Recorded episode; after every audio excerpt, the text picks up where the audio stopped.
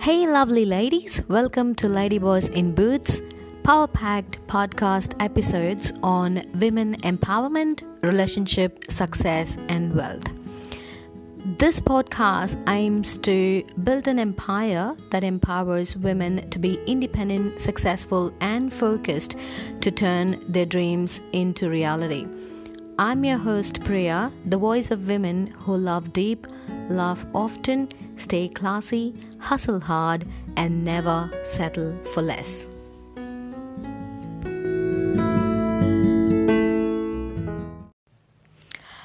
Hey guys, um, this is Minu. Welcome to my first ever podcast, and I'm going to share with you my journey from India to Australia and the reason for the big leap.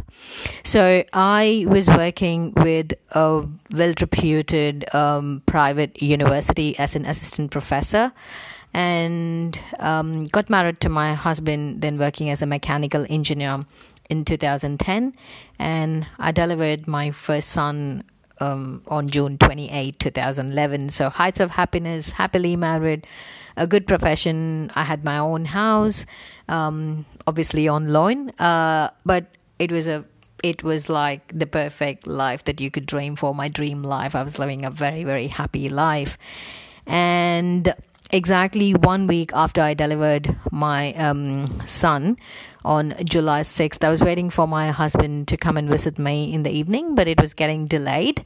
And um, suddenly I got a call um, uh, saying that my husband met with an industrial accident and you can imagine um, just you you have a one week old baby and suddenly your husband met with an accident and he was hospitalized um, near his workplace which was um, about 30 35 kilometers from my house.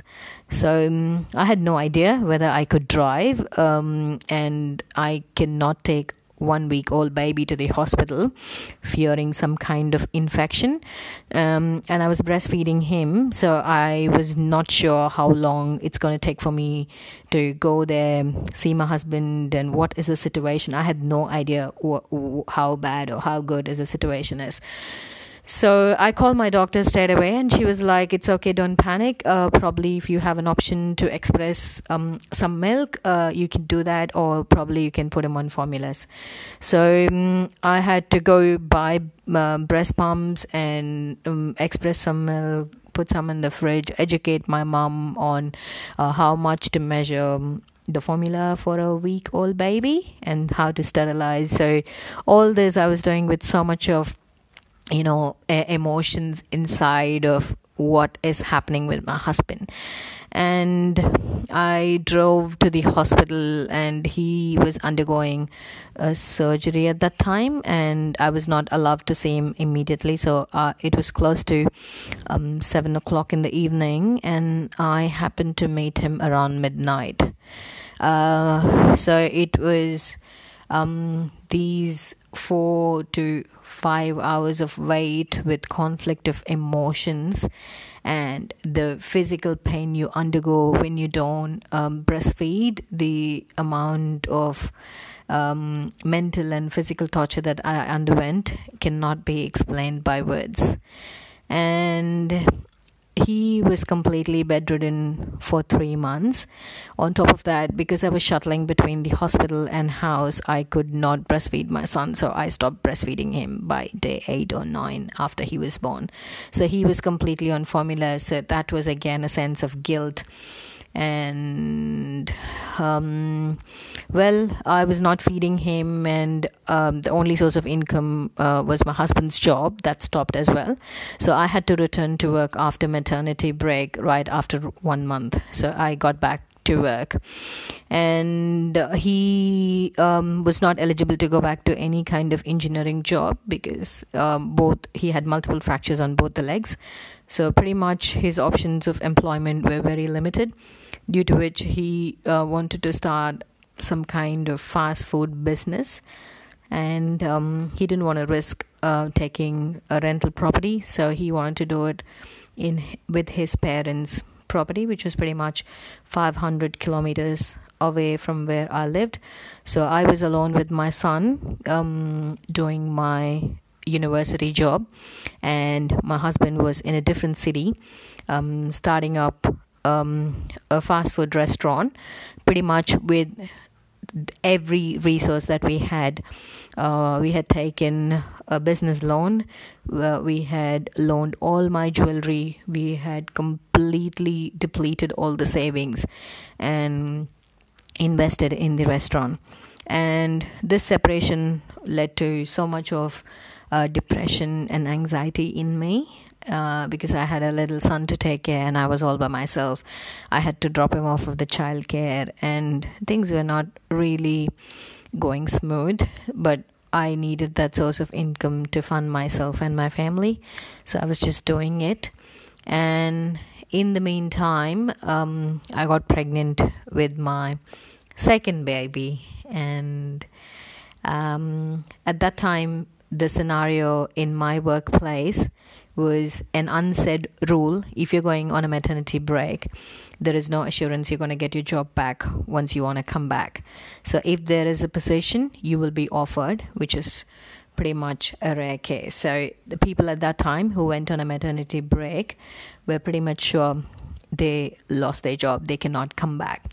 So the moment i got pregnant i knew there's no job for me when i came back so I went to my husband's place, and during that pregnancy, it was such a, a mentally. Um, uh, I don't know, I was in such a pathetic state because you know you're going to be jobless. You've invested your last penny in your husband's business, which was not doing that great because he had no experience in the fast food industry. So he was trying to put his foot and understand the business structure, but there was no cash flow and it was a horrible time. So we were struggling to make ends meet.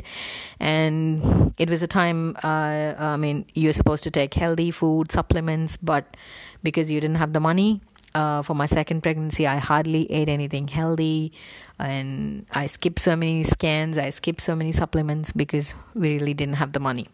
So that's when um, my brother-in-law, who was in Melbourne, he's been here for 12 years, so he advised um, to try for the skilled migrant visa so he's always been telling me uh, right from the day we got married but i was never keen because i was living my dream life. And now that i was on the verge of no options and i needed a better future because i'm to have two little um, children who are to be completely dependent on me i mean on us. So that was the moment i decided okay, let me give this a try. And I visited consultancies and um, inquired about different types of visa, and that's when I knew consultancies hardly knew anything about the visa. All they had were just few documents and the scripts from the documents, and they just knew some terminologies. They really didn't know how the process worked. So I had two options either to apply for Australia or Canada. Canada, according to me, seemed like a big gamble. You just apply and forget. So if you get, you're lucky and you have no idea when you will get. Whereas Australia seemed like a more straightforward approach with a defined timeline. So um, I got into the process, did my own bit of research, and every um, step of application. I had to research i had to go into forums and ask for people. I had my skype credit through which i used to wake up at 2 in the morning where it was like early uh, uh, morning hours in australia. And i used to call the immigration department. And be on call you will be a 110th caller in the queue. And i used to speak to the immigration officers all the queries that i had lined up. And every process that we did uh, was completely you know, with the thing uh, in mind that this is it. This is the only option I've got. I have no other option. There's no going back. So I think it is that moment where we hit the rock bottom. You get that fire in you that you give in your maximum um, effort. And finally, we got the visa when my second son was nine months old. So we waited to celebrate his first birthday in India with our families and then we moved to Australia. And it's a very interesting story how we moved here, settled, and uh, got my first job. So I will share that in my next episode. Thank you so much for hearing, and please leave your comments And I'll speak to you soon. See you.